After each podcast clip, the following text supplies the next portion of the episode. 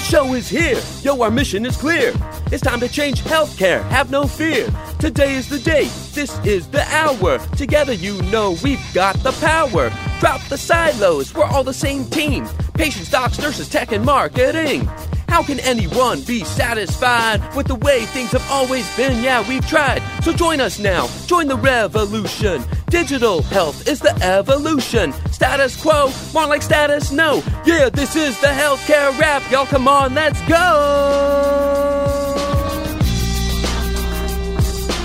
Welcome to the Healthcare Rap, where we are ushering in the future of healthcare and the status quo no longer exists where we are challenging assumptions about marketing and technology, and we check yesterday's thinking at the door. Where truth drops like an atom bomb and knowledge flows like Niagara Falls. Each week, we challenge assumptions that have been holding back healthcare marketing and explain how we can do better. Join us. This is the Healthcare Rap. Welcome back. I'm your host, Jared Johnson, and welcome to the Marketing Forward movement where marketing, communications, and technology are finally playing on the same team and making healthcare all about consumers and innovation. If you want to be a part of it, then this is the place for you. We're going to help you find your place in this new movement, and you're going to be one of the ones leading meaningful change. We have no choice but to move forward as an industry, and we need your help to evolve, accelerate, and shift the way that healthcare is experienced. If you haven't yet subscribed to the Shift.Health YouTube channel, do it today and you'll have access to our latest video chat series called The Resilience Journey. Folks, this is one of the funnest projects I've been on in a long time. It's a series that was created for everyone who's struggling with an unexpected job change, a derailed career plan, or unfulfilling work. Join me as I uncover the unexpected moments in the career journeys of admirable leaders by digging into the moments in their careers that we don't often hear about. Episode 5 features Rachel Ford Hutman, and she answers the question that she has gotten the most since launching her PR agency during the pandemic How do you know when the time is right to make that next big career move? It's free and available on demand at shift.health, so go subscribe on YouTube right now. So here's what's going to go down today, folks. We'll kick things off with the flavor of the week about how to convey the full value of marketing. Then we've got Danielle Ofri in the house to chat about why marketers should care about patient safety. In fact, I'll dare say why we should care a lot about it. Are you ready? Let's go.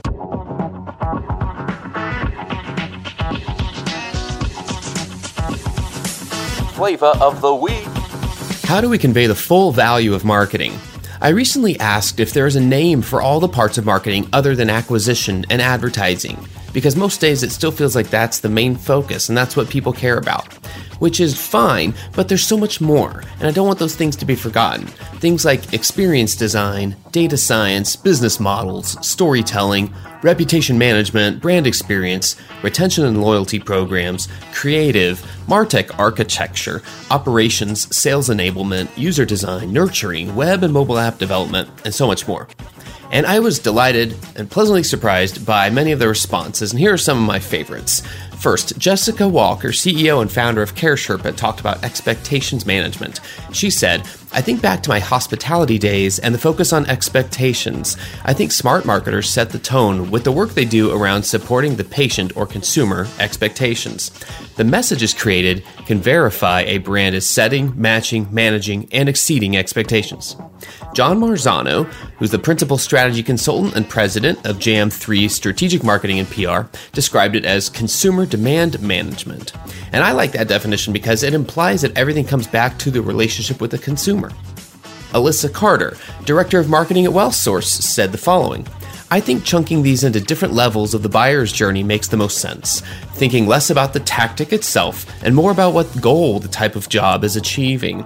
It's tough because a lot of these, like reputation management, can surpass different stages of the funnel or impact all of them. But at the end of the day, I think marketing leaders need to determine what their strategic goals are and work backwards from there.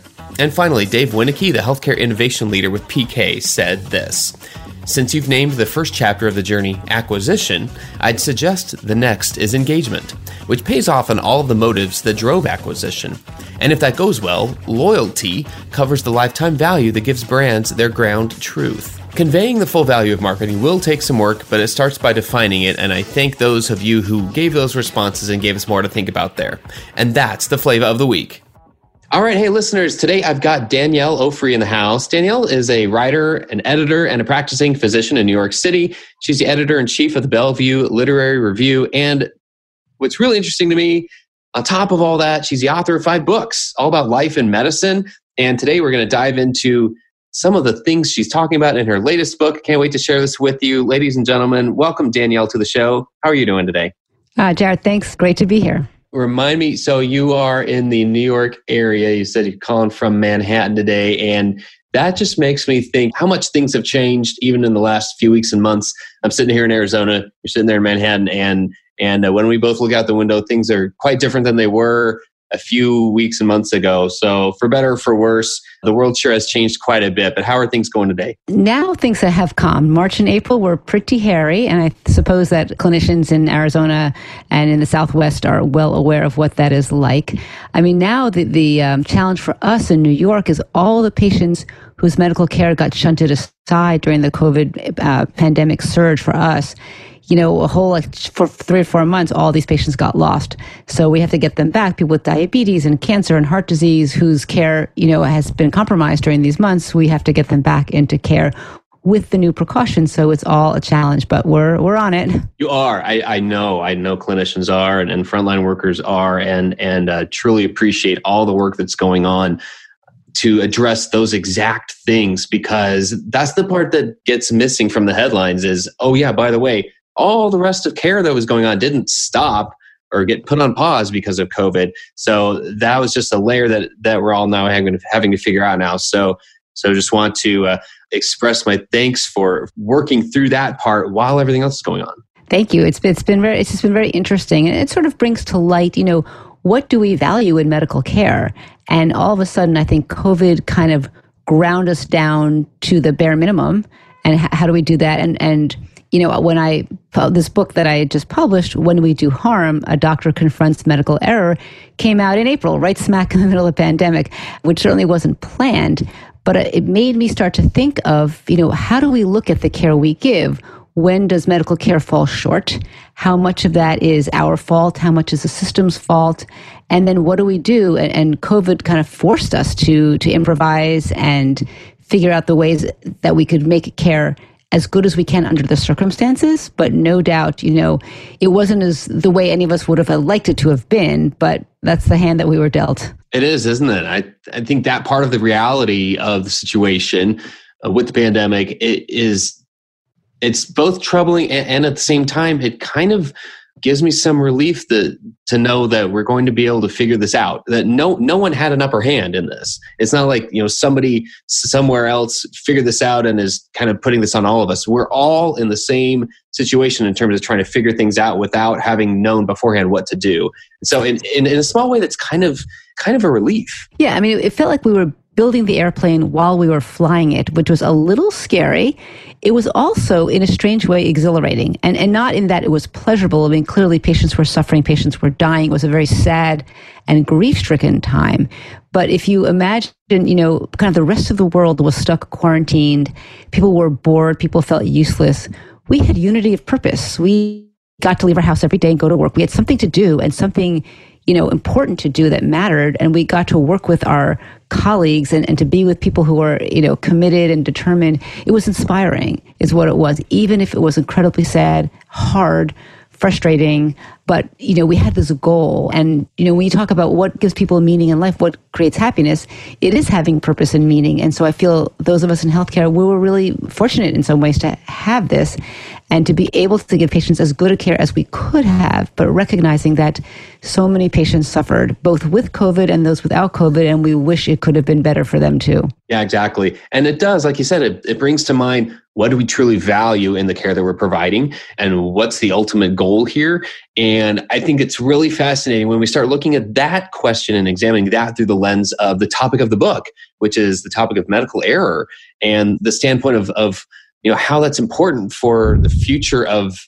healthcare, uh, provider organizations of health systems, of hospitals and practices to be able to keep the lights on after this, because now you're, you're addressing this with a through a totally different lens than, than we were 12 months ago.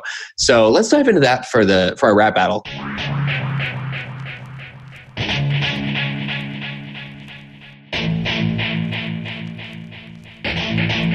Rap battle. A rap battle is where we challenge the status quo in healthcare. We usually look at things from a from a marketing or business or communication standpoint, today is is one of those that's going to be really interesting to me because there is so much of this that that we need to understand from every angle. We need to understand what's going on when we're talking about medical error, and we need to know what to do about it. So let's lead up to to the book itself, Danielle. Talk us through like how did this become an idea? How is it something that you finally knew at some point? This is something I need to get out there in the world. Well, it's funny. A couple of years ago, I got an email from my editor.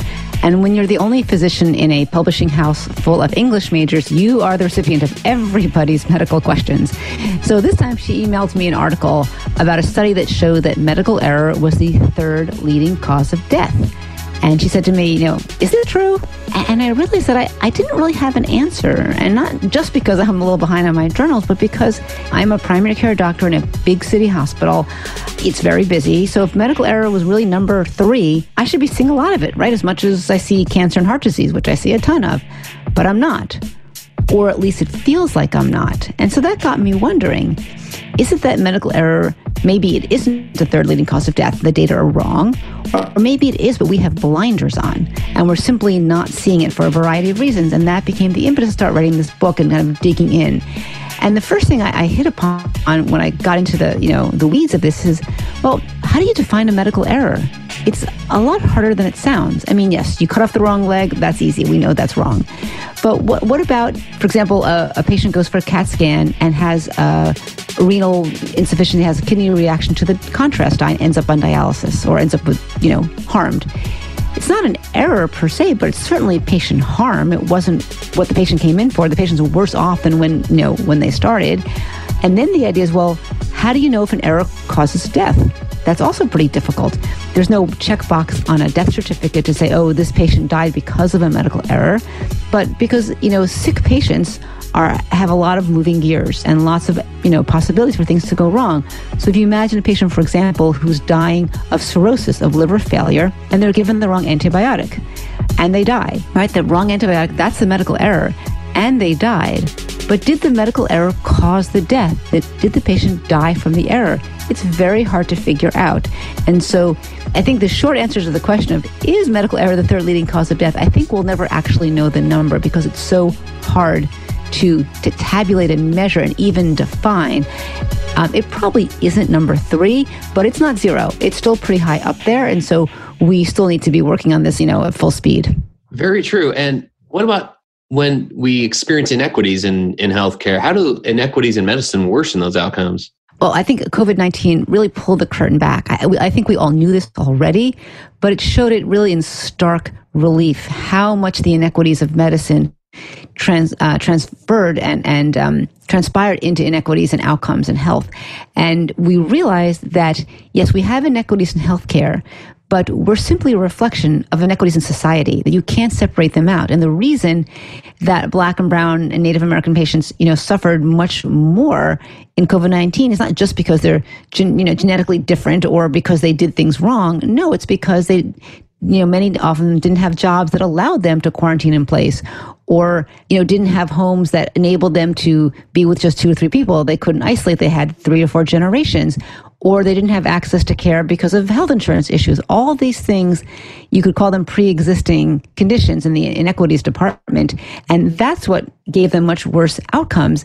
And it wasn't anything about necessarily the care being different but what happens in society to make things unequal. And then the care on top of that is not going to be as good. So we yeah and yes we do have inequities in healthcare i don't want to give us a free pass that we do need to work on but we also have to work on the inequities in society because we can make healthcare as equitable as possible. And if society doesn't reflect that, then we won't get very far. Ooh, I really like that. Let's drill down on that eh, for a little bit more. So, kind of like a best case and worst case scenario, right? Like the best case is that we figured out on both ends that there we see progress in healthcare and in society. And then the worst case you know, in my mind would be that neither happens and, and, that we just don't see enough that, that it makes a difference. I think we will always see the efforts going on. And yet it's very possible a lot of work could be, uh, could happen towards addressing inequities and, and disparities, especially in the, in the society side and we might not see that reflected unless it's something that's continually put in front of us as, as something to think about and talk about and just as as we're seeing the dialogue open more in society i'm i don't know if you're seeing it yet in healthcare i, I hope we see it and if not if it's not happening now, I hope it opens. I hope it it happens soon, uh, where we start seeing the dialogue opening up a little bit more to address the disparities in healthcare too. I think it actually is, and I'm partly because healthcare workers are really, you know, on the ground seeing this really in stark detail. And certainly in COVID, we saw it very grippingly and dispiritingly. We saw how much the healthcare inequities have made a difference, and many people have become activists because of that. I mean, witness though the white coats for Black Lives. So many hospitals, including ours, had multiple rallies and demonstrations in front of the hospital, people coming out in their scrubs and white coats to recognize that uh, COVID 19 wasn't the only pandemic, that racism is also a pandemic. And, you know, socioeconomic inequalities, that's a pandemic too. And our patients are being harmed by that. And I think we recognize that this is our lane. And, and a real parallel, I think, uh, uh comes up with, uh, with gun safety. You know, after the last few sets of school shootings, you, many medical workers sort of took on gun violence as a public health issue. And I, I, think somewhere along the line, someone from the NRA tweeted, you know, stay in your lane. And then medical workers took up this is our lane. Gun violence is a medical and public health issue. And we can't just say, oh, that's just politics on one side, we stay out of it. No, it matters to our patients. And I think COVID 19 is giving us the same idea that this is our lane, that societal equities are important. Yeah, I just saw a piece about a, doc, a clinic in the Bronx where helping they're helping patients register to vote because being able to vote and have a say matters in equitable distribution of society's resources. And I think that many healthcare workers feel emboldened that it is our place to talk to our senators and congresspeople about making sure people have access to health care, that they have access to food and good schools, because all these we know they matter for health outcomes. And so it, it really is our lane. It genuinely is. I'm glad it's reassuring to hear that, that those conversations are happening and that that recognition that this is your lane. I think that's critical to these, these dialogues happening and leading to eventually some, some change in what's happening there. I'm, I'm glad to think about it that way. And then another way to look at all of this, I mean, everything, you know, when, when we kind of get back to the specifically the topic of medical error, when we think about it, you know, consumers are already out there. They're already feeling unsafe about coming back to the doctor's office. And unfortunately, I know too many marketers out there who, who will be like, you know, why would we want to address medical error? Uh, you know, let's just sweep that under the rug. And that's the last thing we'd want to hear. And yet I see this huge opportunity. Here's another way to be transparent. No, instead of covering it up, here's actually a way for you to lean into this topic and address it head on and to recognize how much trust you can build with consumers right now. I see it as an opportunity. So I, I don't know what you think about this. Like, how do what, what do you tell a hospital when when the topic comes up?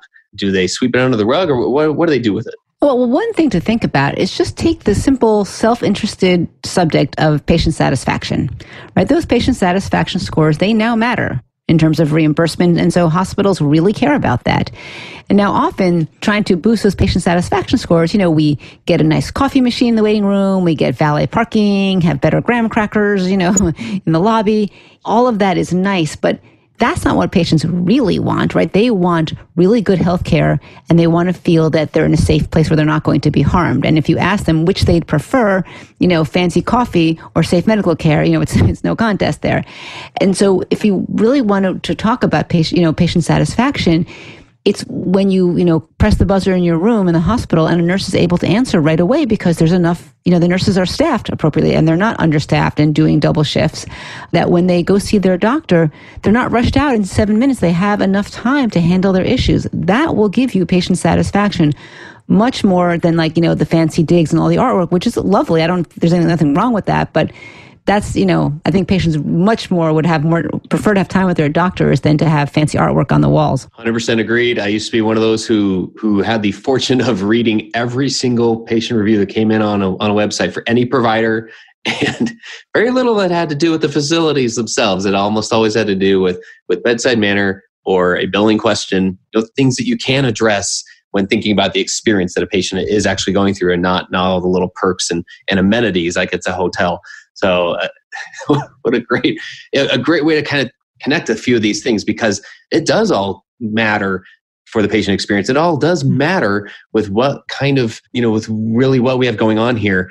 And, and, patients really do want transparency. There was a great study a couple years ago in the Annals, and it was a hypothetical study in which patients had different scenarios in which the doctor had made an error and whether the doctor told them about it or not, and would they keep or fire the doctor. And the patients for whom the doctor told them about the error were more likely to keep the doctor than fire them because they felt, okay, now I can trust this person. If I know they'll be straight with me, even with the bad news and things that don't go well, I'm in good hands.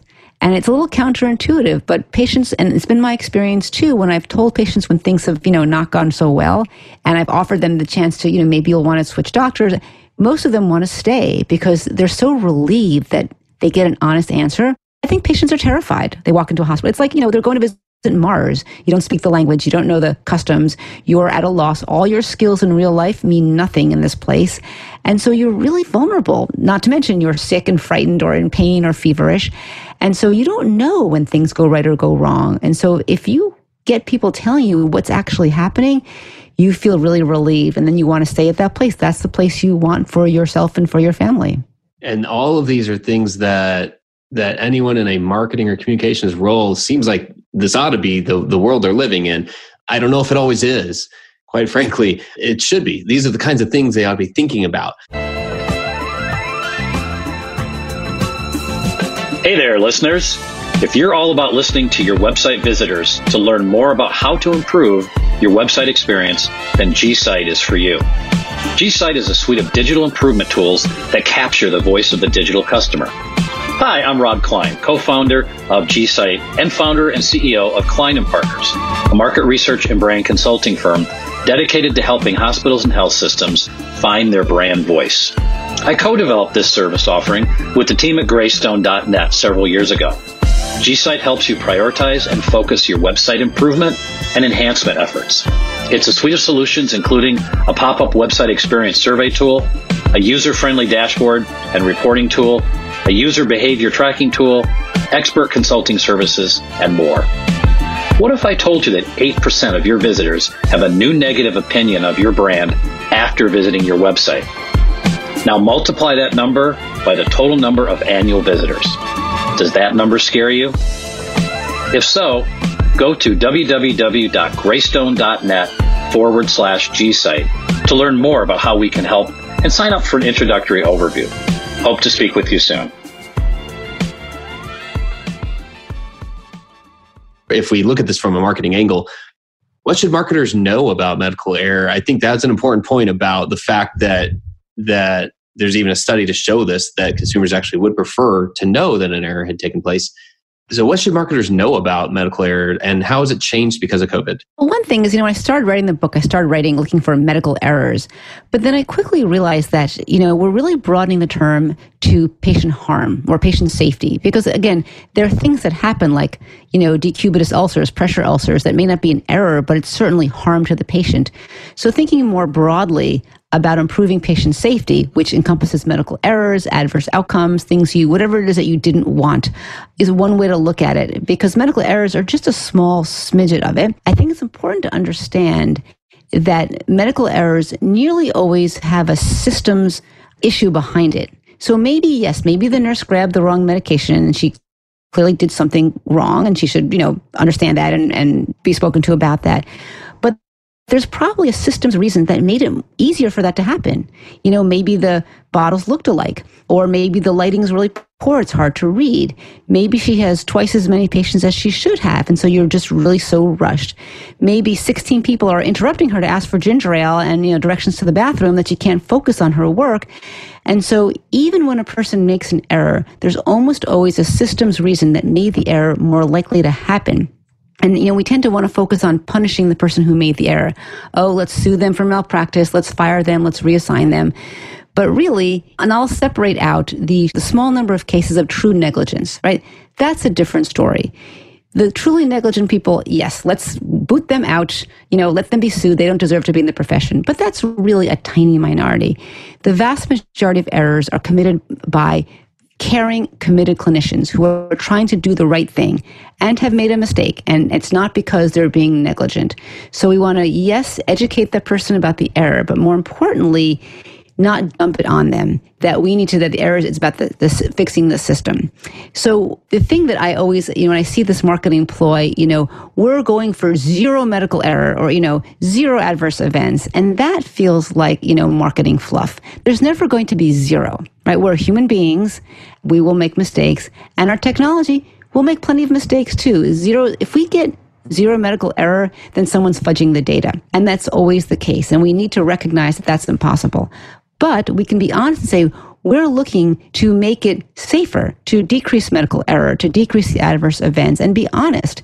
And, and maybe it doesn't sound as sexy. Oh, we're shooting for 20% fewer errors, but that's a real thing you can achieve. So thinking about making the overall system safer looking at the system, of course, that means supporting the clinicians, not putting them in situations that make error possible. And I mean, COVID 19 is sort of a exception in which people were thrown into situations that, you know, plenty of errors and things happened, but it's really unique. But just talk about the regular medical world, you know, pre pandemic. I think that doctors and nurses are being pushed into positions that force them to cut corners. We give them too many patients to see in too little time. And with an EMR that's so demanding of, of data input that there's no way you can think about your patient, consider, debate, revise, ask more questions. It's almost impossible. And the only way to survive is to cut corners. And that's terrible. It's terrible for patient safety and patient care. It's also terrible for your staff. Making committed people cut corners is corrosive to the spirit of committed people. If the people don't care, it doesn't matter. But if the people care, then it really matters. So important to remember it. And I, I like to consider this the beginning of this dialogue, of a discussion that can hopefully stay in the public eye for a while and recognize the value of it how to talk about it and the importance of acknowledging like i said there's never going to be zero medical error as we're starting to wrap up here what what would you say is the most important thing you'd want to convey from the book either from writing it or from something you, you discovered or, or a theme of the book what's the most important point you'd want to convey medicine is a team sport but it's not just the, the doctors and nurses who are on the team it's also the administrators, it's the patients, it's the families. And, and so often it feels like we're on opposing teams or at least teams with opposing agendas. But there's really only one goal, and that's to help the patient get better. And we sometimes lose sight of that in the day to day operations of running the hospital, getting things done, keeping length of stay down, you know, all these things, keeping the ratings up and the rankings up. We often forget about that goal. And I think a question, you know, a way to help ourselves keep that goal in mind. And, and I, same thing goes for when you're trying to you know, minimize uh, implicit bias, you know, inherent stereotypes and cultural competence, things that we often don't do so well, is to stop and think with each patient, you know, what if this person were my mother, my child, if it were someone I loved and cared about? What's the care I'd want them to get? What would I want their doctor or nurse to be going into this with? And if I if I can sort of use that approach, and the same thing for the marketer, the administrator, you know, the clerical staff. If this person coming to me or who's coming to our hospital, our clinic, our medical institution, and this were my elderly parent or grandparent, what would I want them to experience? And that's what I want to do as best as I can, as safe as I can. And if it's not perfect, I think I want you know, my parent or grandparent to get an honest answer about what didn't quite go go right. So really kind of imagine on a, on a single human level. And I think in some ways COVID did bring that out as you you could really sort of see how patients were experiencing a very challenging thing. And we all felt, my gosh, this could be me. What would I want you know, if it were me or my family there? What is really the best we can do? And how can we be honest if we don't quite reach that? What a great thought. What a great way to kind of tie a lot of this together. And I want to make sure I give our listeners a chance to know how to pick up the book. It's called When We Do Harm. Danielle, how's, how do people find it? You can find it at any bookseller, Amazon, Barnes & Noble, your local independent bookstore. Please help them out. I keep all my writings at my website. It's just danielleofri.com, O-F-R-I. And you can, all my New York Times op-eds and articles are there.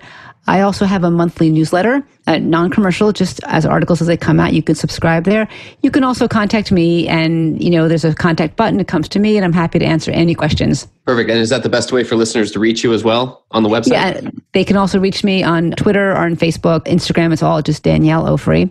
And I'll just add one more plug for the Bellevue Literary Review. This is a completely separate, you know, thing. We publish a journal of poetry, fiction, and nonfiction about health and healing. And we have lots of literature out there about medicine. We have clinical trials, we have top 10 tips for osteoporosis, but none of that addresses, I think, the other aspects of healthcare the fears, the vulnerability, certainly things that came to light during this pandemic.